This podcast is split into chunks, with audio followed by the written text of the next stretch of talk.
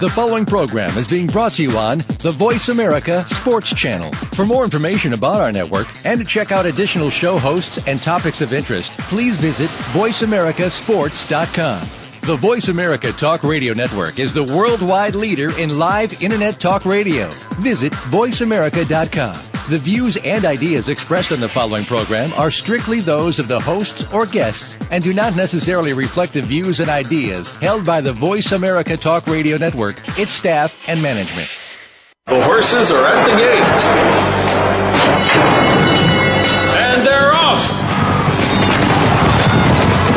Welcome to Winning Ponies. With the weekend coming up, this is the spot to be for news, handicapping, and spotlights featuring the winners behind horse racing today. Now, here's your host, John Englehart, racing's regular guy. And thanks so much for tuning in to another edition of Winning Ponies. Hope you enjoy it. As you know, we are only about a week and a day away from the Breeders' Cup at Santa Anita. So of course we're going to have a lot of uh, Breeders' Cup coverage tonight, and we're going to have some very special guests next week. We'll probably change the format of the show a little bit, and basically just kind of zero in on handicapping the races and a slew of them. There are of course two days of events. We've got both Friday and Saturday. I'll go into the schedule a little bit later in the show. Uh, coming up, our first guest will be a multiple Eclipse Award winning writer Bill Mooney. Uh, Bill's been a friend for decades decades and has seen a lot of sides of the sport and I'm really looking forward to kind of picking his brain and what's going on now and kind of looking at his approach to uh, race writing. He's an amazing uh, historian and an award winner. And then a uh, gentleman we last spoke to when he was a writer for the Thoroughbred Times, Frank Angst. Uh, he's an excellent writer, also a very good handicapper. He's going to help us out with the handicapping segment, but this week we're going to talk to him with a different title.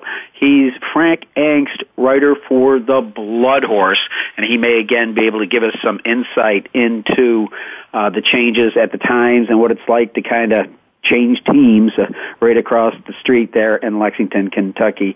Now again with the Blood Horse, Frank Angst. All right, before we get on to these great guests, uh, before we start talking Breeders' Cup because they were pre-entered yesterday some uh, shocking uh, headlines this week. Uh, probably the biggest one, the fact that Chantal Sutherland, who rode her first race at Woodbine, won her first race at Woodbine, rode her last race at Woodbine, her last career race. Uh, she uh, had a teary-eyed goodbye at Woodbine. Uh, she pretty much says, "Hey, you know, I've ridden over 7,500 horses and I've never had a serious injury.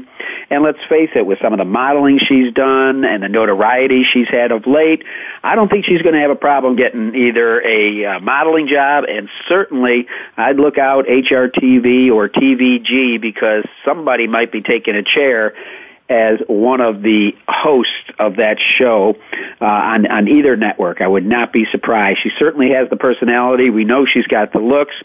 Um, Sutherland, just to go back a little bit about her career, she won the Sovereign Award as Canada's Outstanding Apprentice back in 2001 and 2002. Then she moved to New York.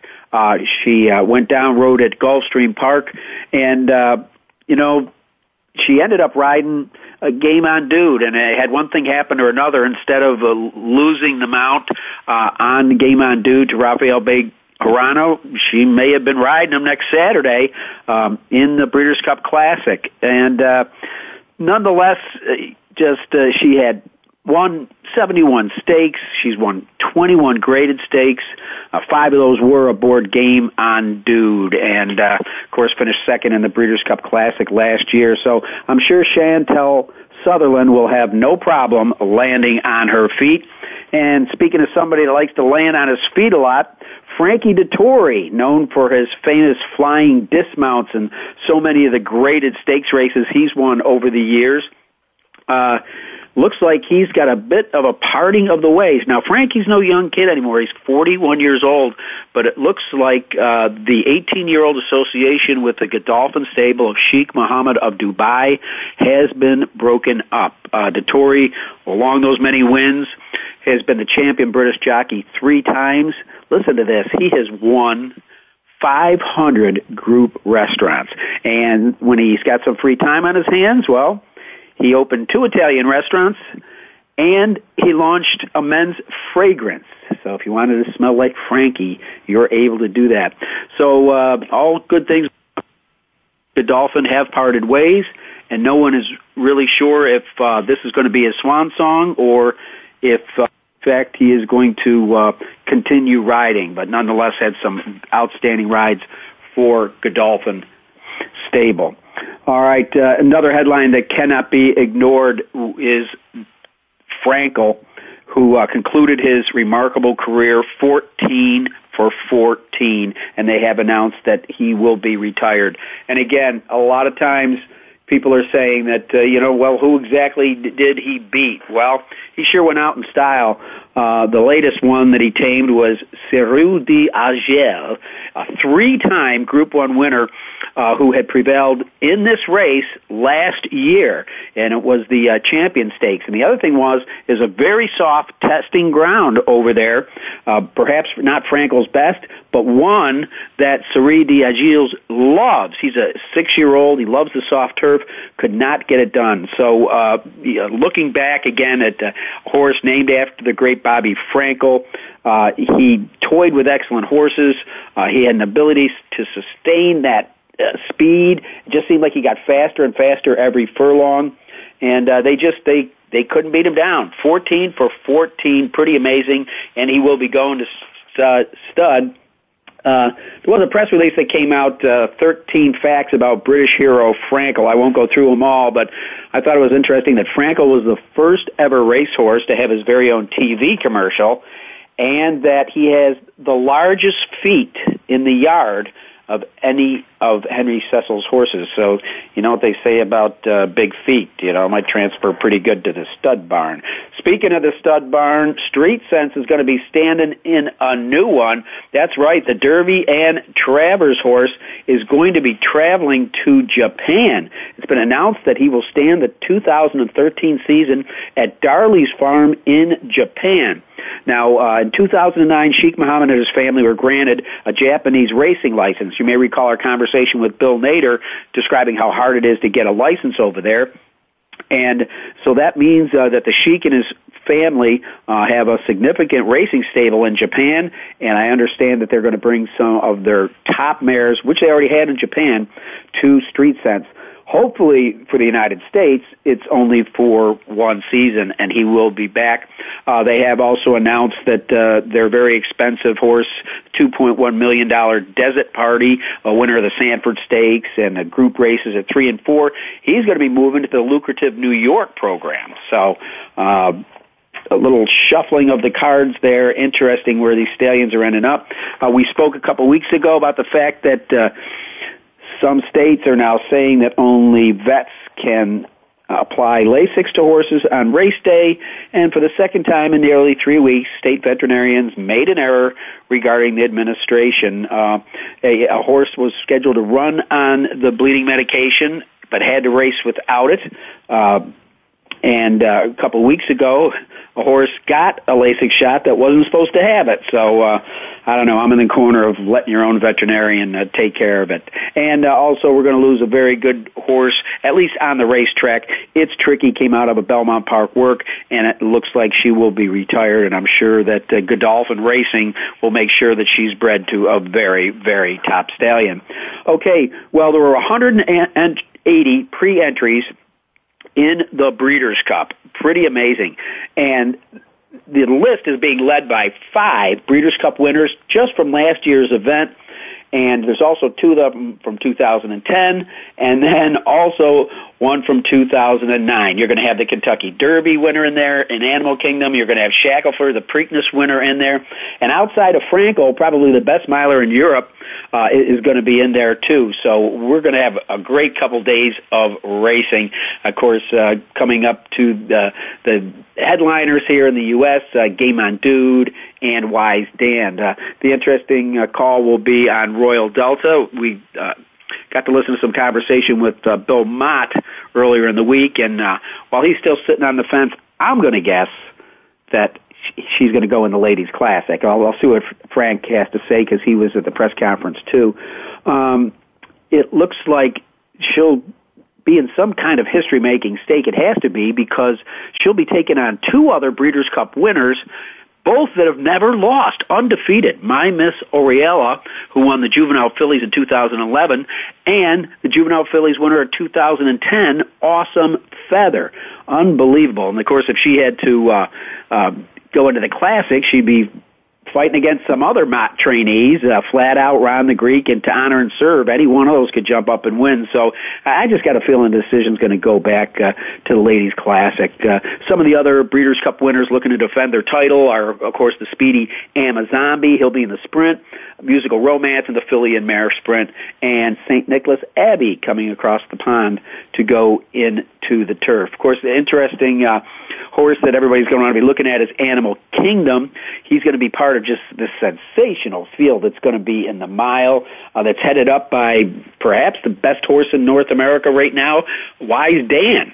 Uh, he, of course, got the uh, Thoroughbred Racing Association's number one rank on the national poll last week. 23 horses, of course, we spoke about Royal Delta, were crossed entered, uh, but they have to uh, make up their mind by Monday to see what race they're going to go in. So, uh, we're really looking forward to the Breeders' Cup. Now, there have been some changes uh, to make it a little bit better for you, the better. Uh, they announced just yesterday that they tweaked the order of its nine races to be run on Saturday. The most significant change is moving the juvenile out of the late pick four and putting the sprint in its place. Uh, the juvenile drew 10 entries, but Shanghai Bobby's in there, and if for any reason he doesn't win the race, Power Broker uh, should pick up the pieces. That might be the easiest exacta you're going to see next week. Um, now, meanwhile, the sprint had an overflow number of entries, so uh, they went ahead and, and made the, the switch there. It should be uh, very interesting. So don't forget uh, West Coast time. So adjust because I know the show goes from coast to coast. Uh, 11:15 a.m. So add uh, your hours to that in the central and the east. And so it's going to start off a little bit earlier, and then on Saturday, uh, the card is going to start at 10:05 uh, with the uh, Breeders' Cup Juvenile Turf starting at 10:50. Again, those are East Coast times. Uh, Let's take a quick kind of look down at the races. Uh, the, the, juvenile sprint, only 10 were pre-entered, uh, and it looks like uh, Beholder and Kauai Katie, uh, who were both cross-entered in the juvenile fillies, uh, could end up in the sprint. Uh, the marathon has Eldaafer, who won this race two years ago. There's a great European horse in there by the name of Fame and Glory. Very interesting point that again I want to talk to Frank about is the fact that the juveniles this year will not be racing on Lasix. So who knows what that's going to put into the mix. It may be a very strong reason to back some of the European horses. Um, in the juvenile fillies turf, you got European Invaders, uh, Flotilla, and Sky Lantern. Um, in the juvenile fillies, this is going to be cool, classic East Coast showdown between uh, Julia, Dreaming of Julia, and Executive Privilege. Both unbeaten. I got to give the edge to Executive Privilege, who's been out there on the West course, West Coast, of course. Uh, then the filly and mare turf. This is going to be a tough one, very tough one, wide open. You've got the once beaten French filly Rita Siana in there. Of course, the Ladies Classic, perhaps the deepest and most talented field we've ever seen in that race, and we'll see if Royal Delta goes up against the other two undefeated horses, Awesome Feather and My Miss Aurelia. All right, then Saturday uh, kicks off again. No Lasix, the juvenile turf. Uh, half a dozen Europeans are going to be in here, so this is really going to be a, an interesting race to watch. Uh, the, the filly and mare sprint. Uh, Groupie Doll and the defending champ musical romance will be matching strides. Then you got the Dirt Mile with uh, Shackelford being very dangerous along with Jersey Town Rail Trip and the three-year-old Fed Biz. Turf Sprint, always an interesting race and gives us some long shots. Uh, we'll see what happens in that one. Uh, again, the juvenile, you got Shanghai Bobby, who I hear is just training fantastic. And again, the reason why they shuffled the deck and the way the races are going to be put together on Saturday. Uh, then in the, uh, in the turf, you got Point of Entry, who's just been sensational for Shug McGaughey, and of course the defending champ St. Nicholas Abbey, and that'll be it. Give us a full field. Amazombie, he's going to try to defend his title in the sprint. Uh, going to have some tough ones in there though, with Trinniberg and the Lumber Guy and Coil. Any one of those could upset Amazombie. And then the mile, well, that's going to be your chance to see Animal Kingdom and the uh, huge European horse, Excelebration and Wise Dan that Summer Whispering Horse of the Year honors, uh, should he uh, get it done. Uh, then the Classic, we'll find out Dullahan's cross entered. We'll see if he goes in there. Uh, and then you've got a, the one that probably they have to beat, Game on Dude, but certainly there's some horses in there, and Billy Mott can win this race. And he's got Ron the Greek in there. Let's not forget the talented Fort Larned, Mucho Macho Man, and Richard's Kid. So again, that is a look at the uh, the Breeders' Cup, the highlights. So stay tuned and don't forget to dial into Winning Ponies to get all of the great handicapping information that they're going to be able to get to you, including up to the minute changes that you're going to want to know about before you put your card together. All right. Well, we put our card together last week with uh, uh, my man Steady Eddie Ed Meyer. The Pin Oak Valley at Keeneland went to Angel Terrace at twenty-seven to one.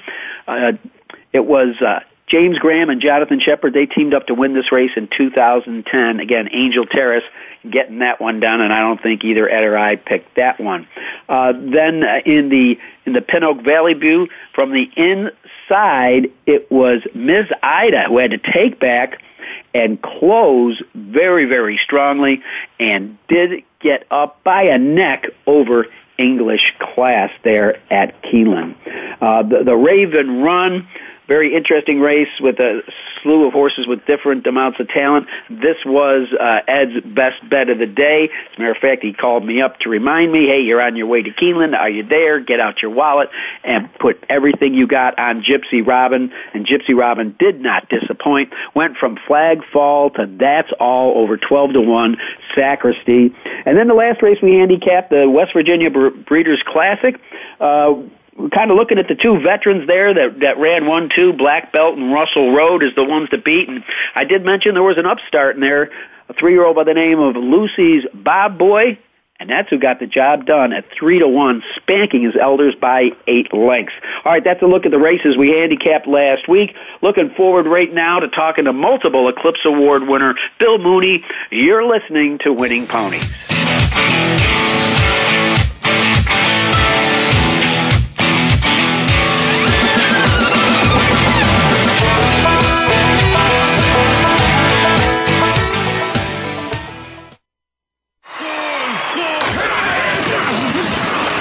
Internet flagship station for sports. Voice America Sports.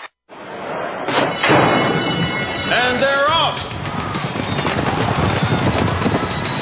What? Can't make it to the track? You can still get all the action with winningponies.com, the home of the easy win form, the most accurate predictions on thoroughbreds, quarters, and Arabian horses at most American and Canadian tracks. Whether it be the Triple Crown, Breeders' Cup, Travers, Haskell, or your daily races, don't worry, let winningponies.com make some money for you.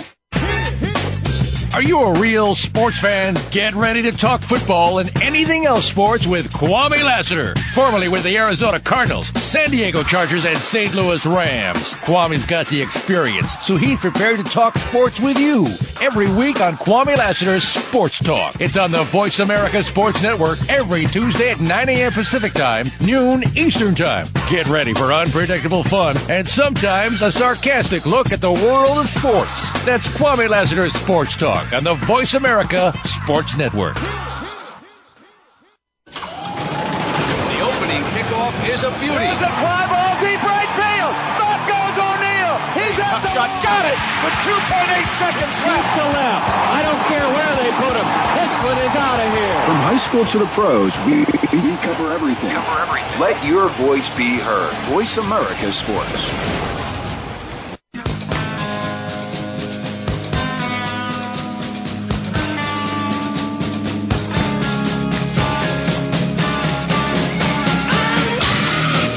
You're tuned in to Winning Ponies with your host, John Englehart.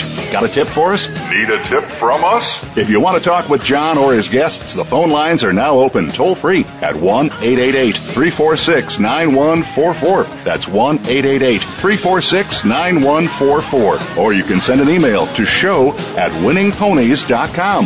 Now, back to Winning Ponies with John Englehart. All right, with John Englehart and a gentleman that I can call a friend of mine, luckily. Uh, Bill Mooney and I go back, let's face it, decades uh, in, in the racing business. Uh, just to kind of give you a little bit of a background about him, he, he was actually a college professor.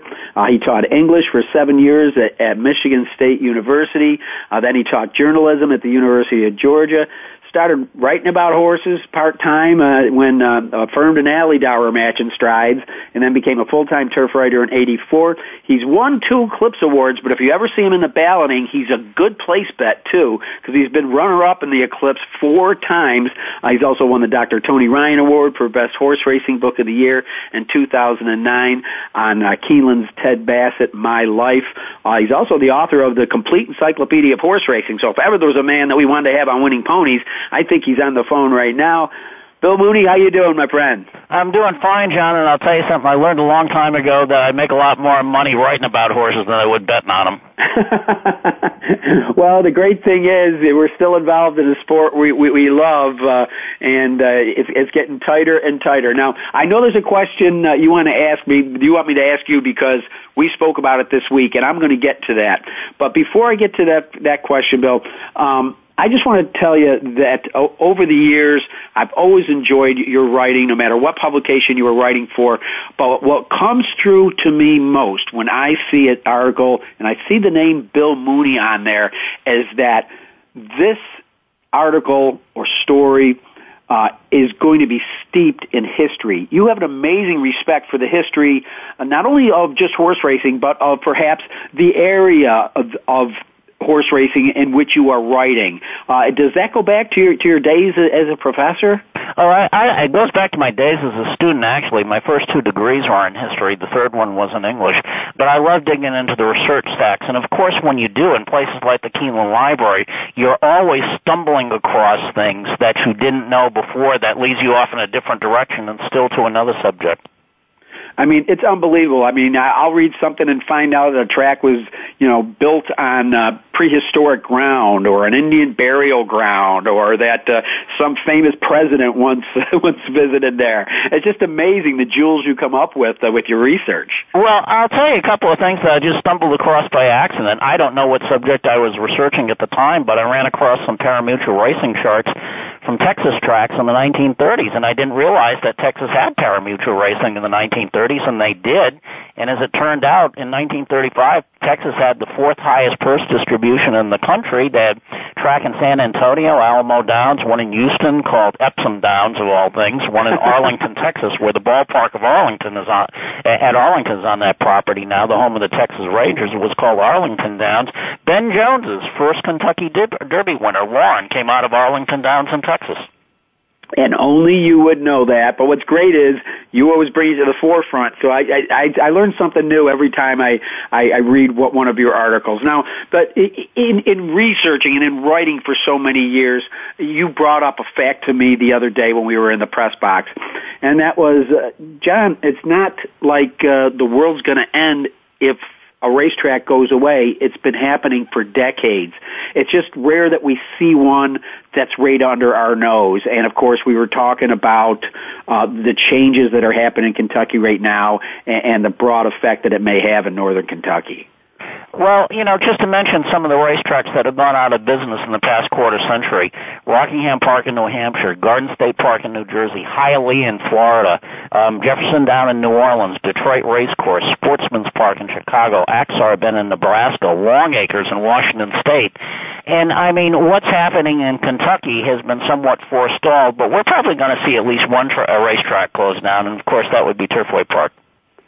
Well, that's uh, is, is very sad news to me because uh, as close as I am to it geographically, uh, I've spent a lot of time there. I've seen a lot of great horses run there, and I've got a lot of good friends that work there. And it just seems like uh, the the industry is ever shrinking.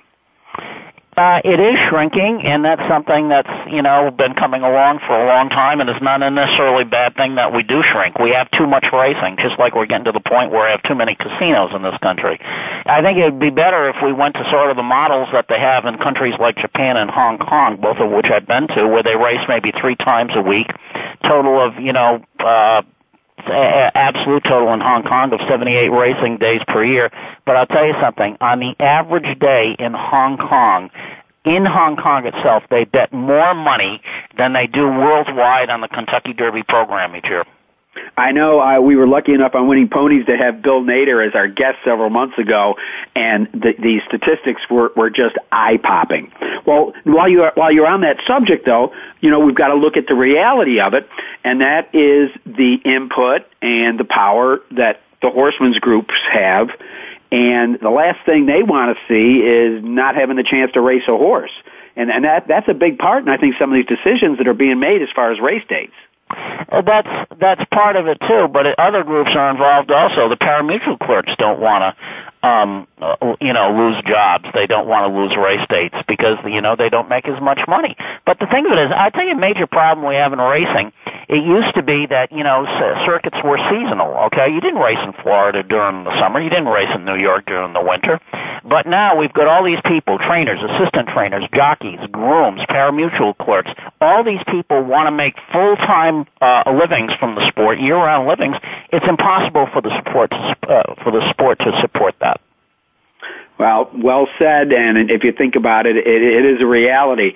But I mean, now that you've got a state like New York that's just reaping the benefits of alternative gaming with the pots that they're able to put up, they can just about race year round without having to worry about it and still attract good horses. For the time being, they can, but eventually the state's going to take a lot of that money back. They've already done it in West Virginia. They're doing it in Pennsylvania. They've certainly done it up in up in Canada, in Toronto, I, I, in Toronto, and at, at Fort Erie. You'll eventually see that in New York too. Well, uh, Bill, you've again you, you've covered the sport uh, from from so many angles, and you've been to so many cities and, and so many racetracks. Uh, take a step back, and how are you looking at uh, the vista of the Breeders' Cup as it is today from where it came?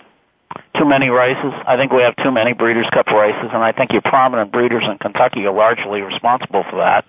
People like Will Farish. I mean, the Breeders' Cup is still a magnificent event, but it's it's an event largely for horse racing people itself and horse fans, and we don't have that many horse fans in this country. The ones we do have are very loyal to the sport, but we don't have you know this big pool of sports fans like we do at baseball and and football. Is uh, the most prominent event in the United States for racing each year remains the Kentucky Derby without a doubt and and and you just wonder you know again when you started seeing a juvenile sprint added um, a marathon added uh you know you know all of a sudden two year old turf races in my opinion it, it, it kind of watered down the importance of the day. I understand that you want to have other divisional champions, but aren't there other racetracks that can provide outstanding races with the similar conditions and not necessarily have it be called a Breeders' Cup race?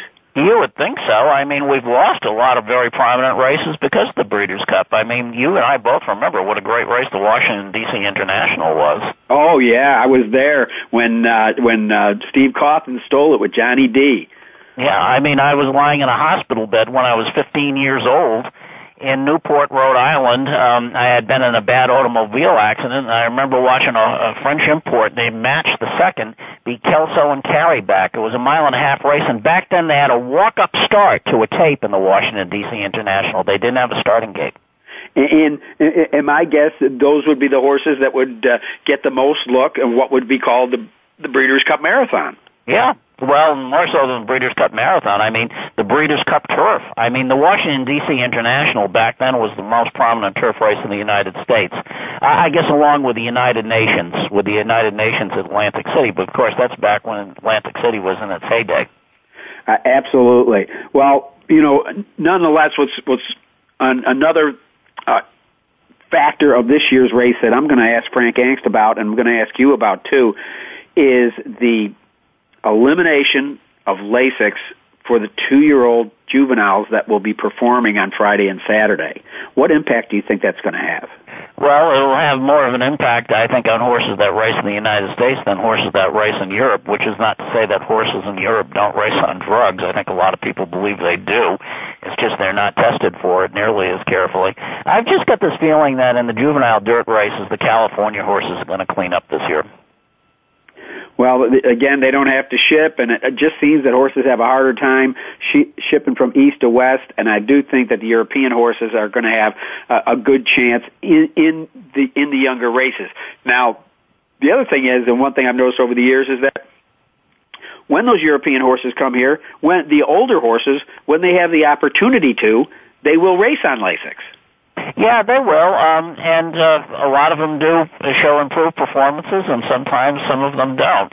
Um, I do believe that we. I, I don't think we should ban medication altogether in this country, but I do believe that horses are over medicated. There's no question in my mind about that. Just like people are over medicated.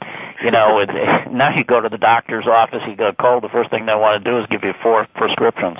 Exactly, exactly. Because well, there's a guy outside with, with a free lunch for the guy if you use his uh, his medicine. Yeah. Um, well, one thing uh, that uh, again I, I enjoy reading you so much is in the in the book Keeneland's Ted Bassett, My Life.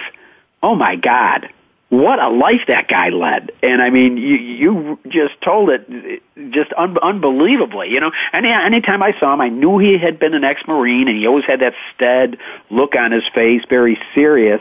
But man, that guy took a very circuitous route to be the president of Keeneland. He sure did. There's no question about it. And the great challenge for me in this in that book is we decided very early on that it would be in the form of the autobiography, but I actually wrote it. I mean, I told Ted when we started on the project that we had to get at least 130,000 words in transcript in interviews, and I think we ended up with 220,000. And I transcribed all the interviews myself because I had to get Ted's voice in his head. And the biggest compliment to me that I can receive for the book, they said, you know, when you read that, it sounds exactly like Ted Bassett talking. that, That's not an easy thing to do. It's a tough trick for a writer to write a book in somebody else's voice. Well, you, you've you've done it well, and uh, it, it looks like you're going to be uh, pretty well rewarded uh, for your years of excellence. Uh, there's no higher honor than to be honored by your peers, and the National Turf Writers and Broadcasters Association uh, for your excellence in turf writing is going to be giving you the the Walter Haight uh, Award at the Breeders' Cup Week. Uh, tell me how that makes you feel. Makes me feel tremendous. I mean, particularly because it comes from directly from my fellow turf writers.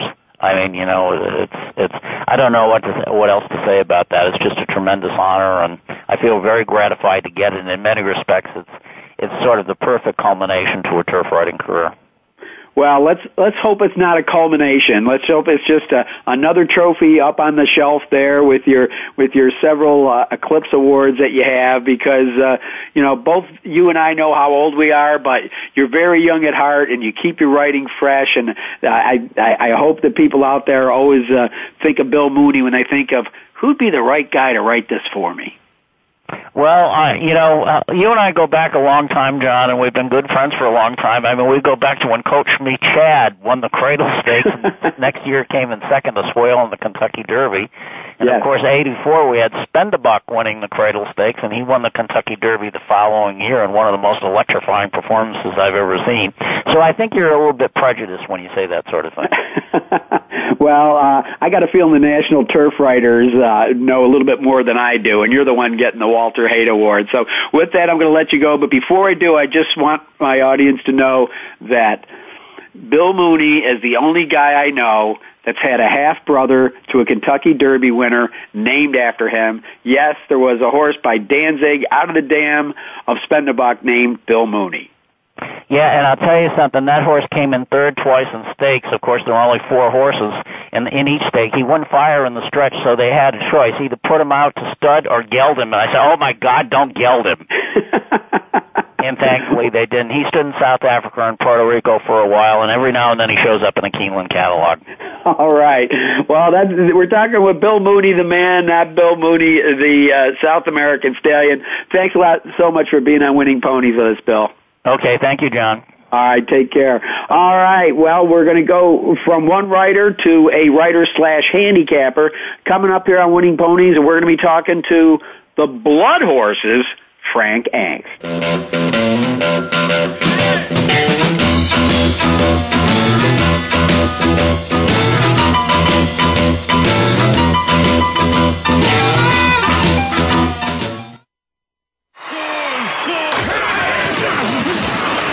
internet flagship station for sports. Voice America Sports. Tune in to a show about making a comeback and what really goes on behind the scenes with your favorite athletes and beyond. Listen for The Comeback Radio Show with Tony Farmer. A lot of people believe what they read on the internet, hear and see in the media, and on the news. We're going to give our guests the chance to tell the real story without the extra hype. It's not just sports, although that will be a focal point of the program. We'll also look at the world of celebrities, music, modeling, and more. Listen every Thursday at 10 a.m. Pacific Time, 1 p.m. Eastern on Voice America Sports. And they're off. What? Can't make it to the track? You can still get all the action with winningponies.com, the home of the easy win form, the most accurate predictions on thoroughbreds, quarters, and Arabian horses at most American and Canadian tracks. Whether it be the Triple Crown, Breeders' Cup, Travers, Haskell, or your daily races, don't worry. Let winningponies.com make some money for you. The opening kickoff is a beauty. It's a fly shot. Got it with 2.8 seconds left. to left. I don't care where they put him. This one is out of here. From high school to the pros, we, we cover everything. Cover everything. Let your voice be heard. Voice America Sports. You're tuned in to Winning Ponies with your host, John Englehart. Got a tip for us? Need a tip from us? If you want to talk with John or his guests, the phone lines are now open toll free at 1-888-346-9144. That's 1-888-346-9144. Or you can send an email to show at winningponies.com. Now, back to Winning Ponies with John Englehart. All right, and back with me is a writer who has been a guest on Winning Ponies before. He's also a pretty savvy handicapper.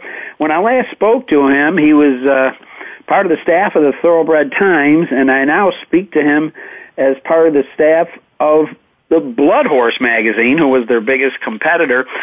Frank, what's it like uh, wearing the other team's uniform? Still getting a little bit used to it, but uh, it's certainly helped out that I know I've known a lot of people there for a while and a lot of good writers, a lot of good editors there, and great overall staff. So it's been exciting start to things. Uh, you know, I, I really couldn't pick one over the other. Uh, over the years, ha- having the chance to get to know the staff at the Thoroughbred Times and the staff uh, uh, at the Blood Horse, they're all great guys. You know, they all have a great passion for the sport. But what I like about, you know, most of the people, like people that you, you, you hang out with, like, you know, Tom Law and Ed DeRosa, and, and now guys like, uh, uh, Tom LaMarra, you'll be rubbing elbows with is, they're all real regular guys. Exactly. So a lot of guys that still love getting out to the track. I mean, so many of the riders, uh, I mean, uh, people come to this sport from a lot of different ways, I should say, but quite a few of the riders come from it from the handicapping side, and that's definitely how I got into the sport. And once you're into it, there's just endless fascination about so many different angles of the sport. Well, there's so many things that can change. That can change overnight, as you know. Uh, it could be, uh, you know, an excellent workout, a horse that wakes up on the turf. It could be a horse who's, uh, you know, uh, you, you've got it out in the backyard, and all of a sudden her full sister wins a Grade One race, and it changes the whole exactly. complexion of your operation. It really is interesting on a day-to-day basis how much uh, this game can change. That's for sure, and I, I mean that's the whole thing. There's just so many different ways to be involved in horse racing, an owner, breeder, handicapper, jockey, agent. I mean, the list just goes on and on. And as you meet these people, it's just always a fascinating story. And one of the best questions you can ask anybody that's a fan of horse racing is how did you first get into horse racing? It's, it's almost always an interesting answer. Well, I know I asked you that question the last time you were on, but it's been several months. How did you first get into horse racing? Well, you know, I I just started playing the horses over at Turfway Park, and um, a friend of mine, his grandfather trained horses over there. His he's passed he's passed on. His name was Tom Hesketh. Uh, yes, didn't have a huge stable or anything, but uh, you know, he had a few horses over there, and on nights he thought the horse might run well, he'd give us a call, and we'd all go over there with the goal of uh, getting in the winner's circle and hopefully cashing a ticket or two. Well, uh, you know, it, it really is a familiar story. People go into the track with their family members, their grandfather, their their next door neighbor. Uh, I hear it often, and it's just one of those things that once you get the love of the game, you keep it. Luckily, you've kept it forever, and you've been able to you know turn your professional life in, into your love of your life. Now, the other day, I believe we were via telephone at the same press conference uh, with uh, Todd Pletcher, Shug McGaughey, Bill Mott, uh, Chuck Lopresti, and Graham Motion. Uh, you were you were a part of that, correct? Yes, yeah. I, was I, I do, do believe you chiming in. Well, the the one question that came up more than once, and I want to get your read on it, was what's the effect going to be of the juveniles racing without Lasix? Is there anything you got from that interview? Because I noticed Pletcher did actually state, "Hey, I'm pro medication if needed." Yeah, I mean, to me, it just I kind of got into the sport right at the tail end of Belmont um, not allowing Lasix, to NYRA tracks, and that was only a year or two. And I was just trying to remember back to that, and I think as a handicapper, you just approach that you just kind of trust that the horse is going to run well without it. I mean, I, I mean, there's not a high. I don't think there's a high percentage of bleeders that that the performance will be affected, especially in one start. Um, but I mean, they do all bleed to some extent, and it's going to affect them on. It's, it's going to affect probably one or two horses on some significant level, but there's just no way of. I don't think there's any way of knowing what horse that might be.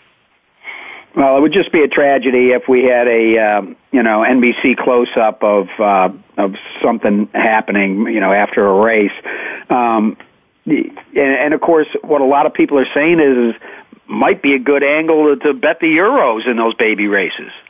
I mean, at least you know that they will perform well without it. Um, the, the thing is, though, is I, I'm also concerned that a lot of trainers might. It's kind of a ready-made excuse as well, John. That that's my other concern.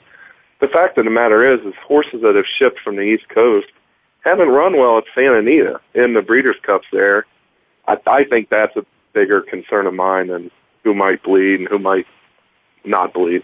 But I, uh, the majority, I don't think, will be affected by their performance. You know, uh, I don't know if you got the same read on this or not, but it was when uh, they brought uh, Chuck Lopresti into the interview, and I forget exactly who asked him the, the question or made the statement saying, you know, do you realize that if Wise Dan wins the uh, Breeders' Cup Mile, he, he he may not only be made horse of the year, but he might be considered one of the greatest of all time. Did, did you feel him being kind of taken back with that question? well, I mean, I think what brings it up is the fact that that Excelebration is coming, and and I mean, what what a sporting move by those connections. I mean, the horse just won last weekend, and then to come over here and ship and race in the Breeders' Cup, and uh, what I guess it'll be two weeks later, right? And I mean, that's just that's what it's all about. I think in this sport and competing, and with him coming over, it gives us some gauge. I mean, I don't think the I don't think Wise Dan is Frankel, but to have a common opponent at, at least, I think it makes it makes it very interesting. And Excelebration is is an accomplished horse in his own right. So, yeah, I if Wise Dan is able to knock that miler off, I mean that you can't say much more than that. I mean that's as good as they come. Yeah, and just to clarify for for our listening, Excelebration is an Irish bred bred uh, who uh, just about the only horse the only horse that's ever beaten him is Frankel.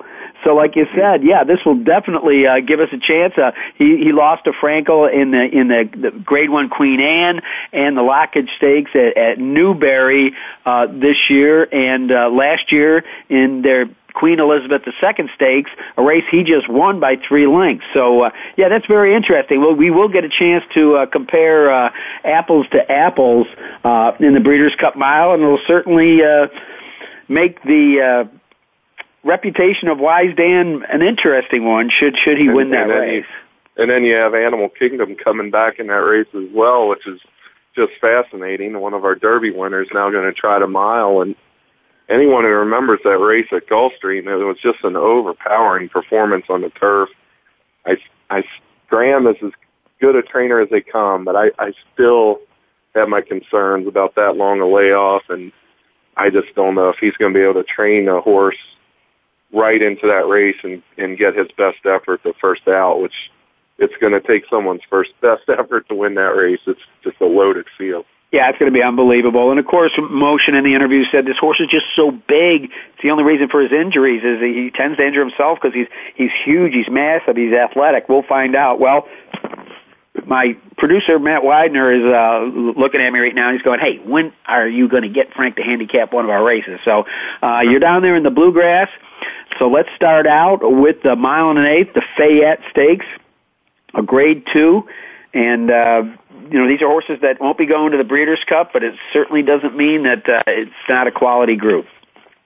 Yeah, with the Breeders' Cup Classic and the Breeders' Cup Dirt Mile, I was kind of wondering who's going to be left for the Fayette, but still, there's quite a there's quite a few good horses out there. That's what races like this remind you of. Um, the horse that I landed on is Mitty. Um, he just won at the meet on October 6th. And I, I always like that at Keeneland when a horse, when they make a point of turning around to get that second start in a Keeneland, I always think that's a good sign. He's won two straight races on the poly track because he won at Arlington in the uh, grade three race before that. And I just really love the way this horse closes. I mean, he puts up some really impressive fractions late. Uh, it's kind of interesting. He's by officer. I don't always think of him as a uh, mile, you know, a mile and eight horse. But yeah, but this horse is two for two at the distance, so that question's already been answered. And uh, I look for another big effort from this horse. Yeah, I guess I guess the the mystery horse in there, of course, is Take, Take Charge Indy, horse that uh, went wire to wire in the Florida Derby, uh, had a flat tire in the Kentucky Derby, has not been out since the Kentucky Derby, uh, just put in a bullet work, and this shocked me when I really looked at it, Frank. Calvin Borel will be looking for his first win of the meet aboard Boy, Take Charge seems, Indy. Seems like Calvin's been in a bit of a funk for a while. Maybe the uh, Churchill meet might turn him around. It's definitely has done that before. That's by far his best track. But uh, yeah, it just seems like he's been struggling a bit, especially at this meet. Uh, maybe he just hasn't had a good feel for the poly track. Well, it's all cyclical, and quite frankly, on my racing form, I have a star against uh, on top of a horse by the name Mitty. So let, let's hope great mind think alike. Let's shoot real sounds quick good to back to New York right now, Frank, if we can, uh, to the Bold Ruler handicap. It's a grade three, going that interesting distance, seven furlongs, and I'll go first right here. I'm thinking Dick Okay. Dutrow's holding a heavy hand. I'm like an associate with Johnny V up. Yeah, I can see what you like about that horse. Uh, just ran a really nice race last time toward the front end. Um, the horse I landed on though is uh, Little Drama.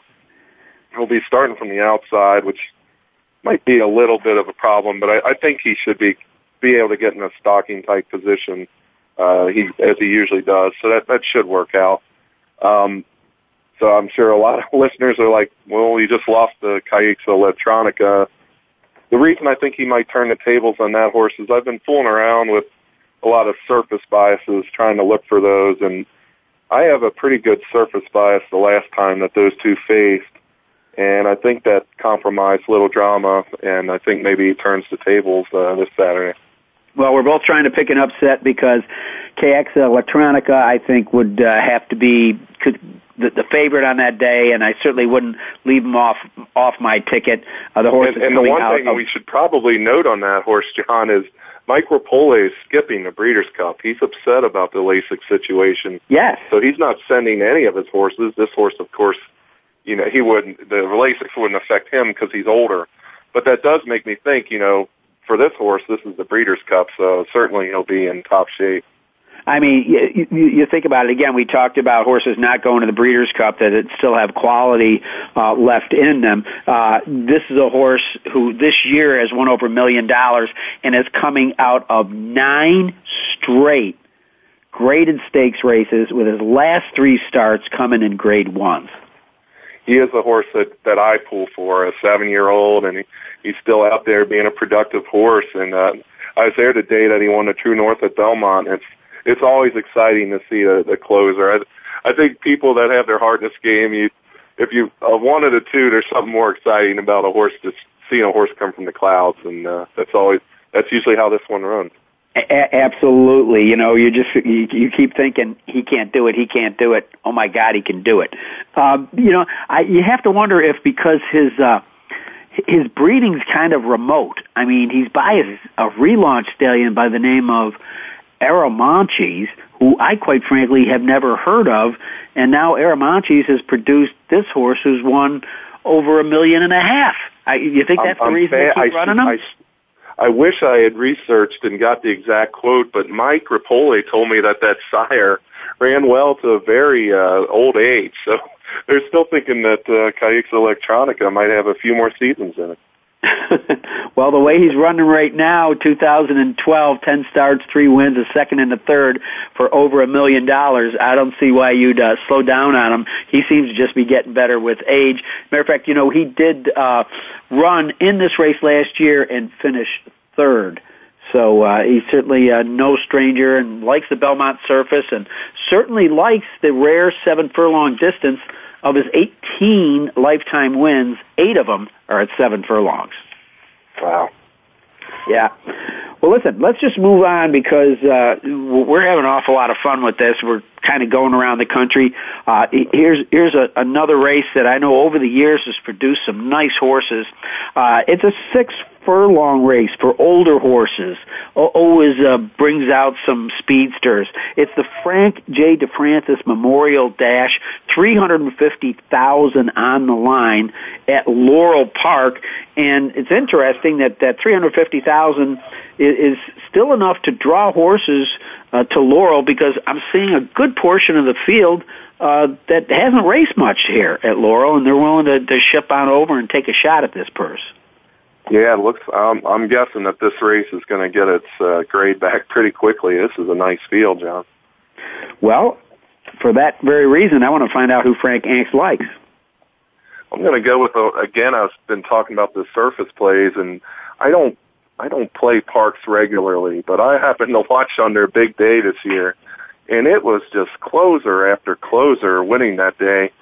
And Il who typically doesn't get right up on the lead for whatever reason that day, he got in a speed duel, and there were several horses up there, and he lasted, you know, well into the race, you know, and turning for home, he was still competitive, and I really liked that effort. They ran very fast fractions that day, and I think if he doesn't get so caught up on the pace in this race, I think he can deliver his best and and pull off a win here.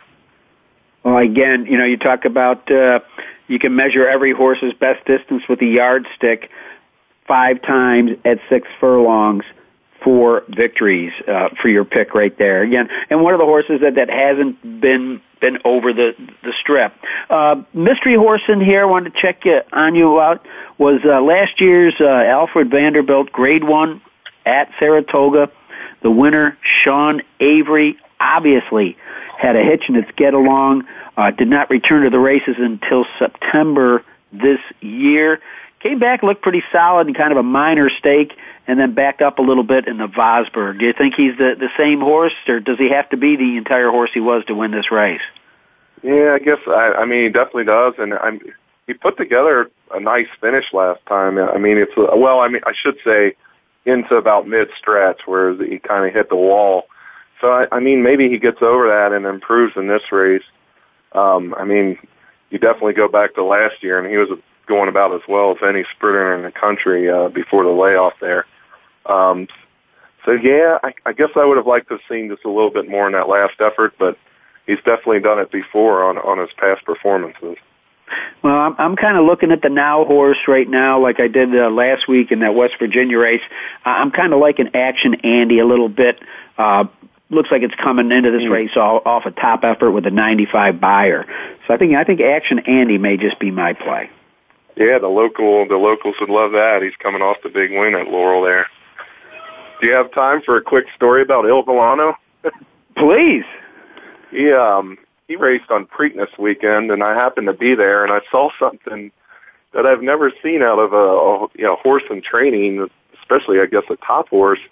Is they they have that indoor paddock there, and a gentleman had a, his daughter on his shoulders, and the handler of Il Villano, as they were you know getting ready for this stakes race that day, a race that he did win, brought the horse over, and the girl started petting him on the face, and several other kids joined in, which I mean, most of us know these are great horses, and but it's not always uh, they're not always the friendliest on on race. Not on day. race day. But yeah, I mean they are at, back in the stable and things. But it was just something to see. You know, it was, he was obviously very comfortable with people for whatever reason.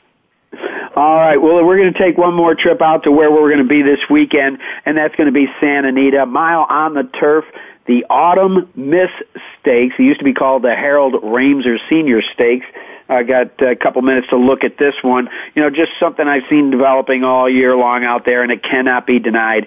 A horse that just looks like it, it, it they finally figured out the key to this horse. They got the ticket, and that's the Killer Bees, Bob Baffert and Rafael Bejarano. Lady 10 has never been off the board.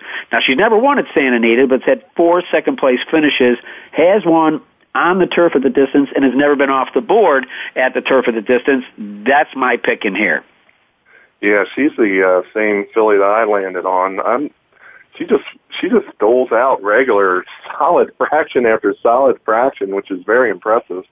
And I don't see a whole lot of early speed in this race, John. So I think she's going to either be on the lead or whatever the leader runs, she's going to be very comfortable up there. And I just think that sets her up well for a big run in this race. I just yeah. don't see anybody that can stay with her early, and uh, she's she's finished well in the last two starts as well.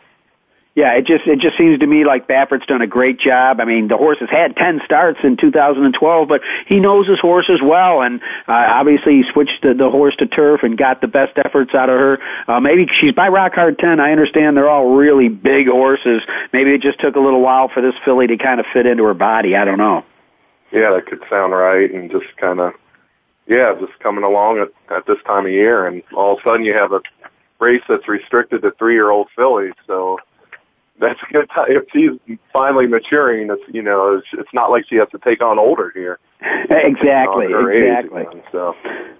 Well, uh, ladies and gentlemen, we've been uh, blessed with some great guests tonight. Of course, uh, Bill Mooney was on just before Frank.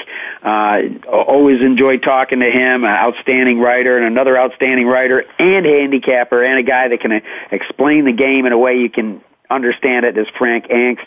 Frank, thanks a lot, and I hope you have a great Breeders' Cup week. Thanks, John. I hope you do as well. I plan on it. Well, I hope that our Winning Ponies listeners plan on it too. Don't forget, go to the Winning Ponies site because they're on the grounds at Santa Anita watching the works. They're going to be giving out all their picks. Came up with some big wins last year. Hopefully, if you uh, get on uh, line with them, you're going to pull down some of their products and get some big wins too. And hopefully, uh, Frank, Bill, and I gave you a little bit of insight. Next week, we're going to have some very special guests. So special, I can't tell you who they are, but I can tell you this: they're going to be out there at Santa Anita.